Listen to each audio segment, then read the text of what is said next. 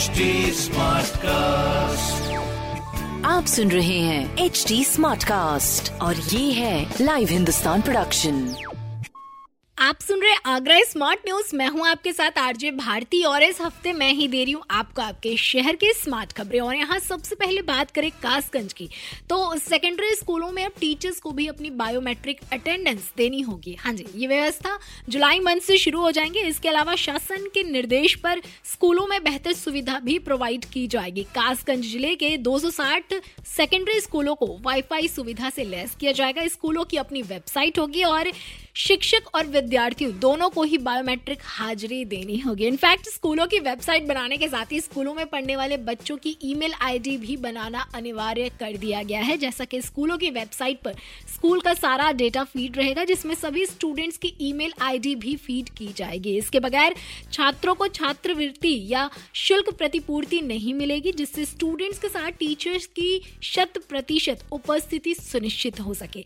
वहीं दूसरी खबर की बात करें तो आगरा के ग्रामीण क्षेत्रों में एक बार फिर कोविड ने रफ्तार पकड़ ली है। लगातार संक्रमण बढ़ता जा रहा है और बीते कल की बात करें तो पाँच नए कोविड पेशेंट सामने आए हैं, जिनमें दो ग्रामीण और तीन शहरी क्षेत्र में पाए गए हैं। ऐसे में ज़िले में कोरोना के सक्रिय मरीज़ की संख्या अब 19 हो चुकी है और स्वास्थ्य विभाग ने ग्रामीण क्षेत्रों में लोगों को ज़्यादा से ज़्यादा सतर्कता बरतने के निर्देश भी दिए हैं। अब तक करीब ज़िले में एक हज़ार छह सौ बावन लोगों की जाँच की गई है और कुल छब्बीस लाख उन्यासी हज़ार लोगों की जाँच में छत्तीस मरीज़ मिल चुके हैं, जिनमें पैंतीस मरीज़ ठीक हो चुके हैं। इनफैक्ट जिस एरिया में ज़्यादा केसेस मिले हैं, उनमें बरौली, अहिर, जैतपुर, कला, बिजपुरी क्षेत्र शामिल है। इसलिए अगर आपको किसी भी तरह के कोई भी लक्षण दिखाई देते हैं, जैसे खांसी, जुकाम, बुखार तो तुरंत अपनी कोरोना जाँच करवाएँ। इसके साथ ही जिन्होंने अब तक वैक्सीनेशन नहीं कराया है, वो भी जल्द से जल्द अपना वैक्सीनेशन करा लें। और इसके बाद भी प्लीज़ प्रोटोकॉल्स का पूरा पूरा ख्याल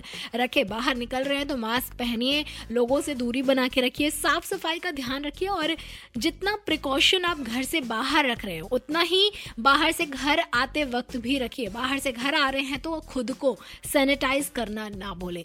अगली खबर की ओर बढ़े तो अपने ताज नगरी में शुरू हुए इलेक्ट्रिक बसेस भी अब आगे बढ़ रहे हैं। हाँ जी, जैसा कि अपने आगरा में सौ ई इलेक्ट्रिक बसेस प्रस्तावित किए गए थे, जिनमें 60 इलेक्ट्रिक बसेस शहर को प्राप्त हुए थे और उनमें 32 इलेक्ट्रिक बसेस अभी तक संचालित हो रही थी। इनमें से दिन में 28 और रात में चार बसेस चल रही थी। और जहाँ तक चार्जिंग स्टेशन की बात है तो शहर में अब तक 11 चार्जिंग स्टेशन रेडी हो चुके हैं, जो कि जल्द शुरू कर दिए जाएँगे। जैसा कि अपने आगरा में 25 पॉइंट्स प्रस्तावित किए गए थे, जहाँ मौजूदा समय में सिर्फ़ तीन चार्जिंग पॉइंट ही काम कर रहे थे। और जैसे कि एक चार्जिंग पॉइंट से दो बसों को एक साथ चार्ज किया जा सकता है, जिनमें एक बस को चार्ज होने में लगभग 45 मिनट का समय लगता है। और एक बार चार्ज होने पर ये बसें 120 किलोमीटर का रास्ता तय कर सकती हैं। ऐसे में 32 बसों के लिए सिर्फ़ तीन चार्जिंग पॉइंट्स पर ओवरलोड नहीं किया जा सकता था। तो अब शहर में 11 और चार्जिंग स्टेशन जल्द शुरू होंगे। अगली खबर की बात करें तो अपने ताज शहर के टूरिज़्म को बढ़ावा देने के लिए शहर के कई अवैध अतिक्रमण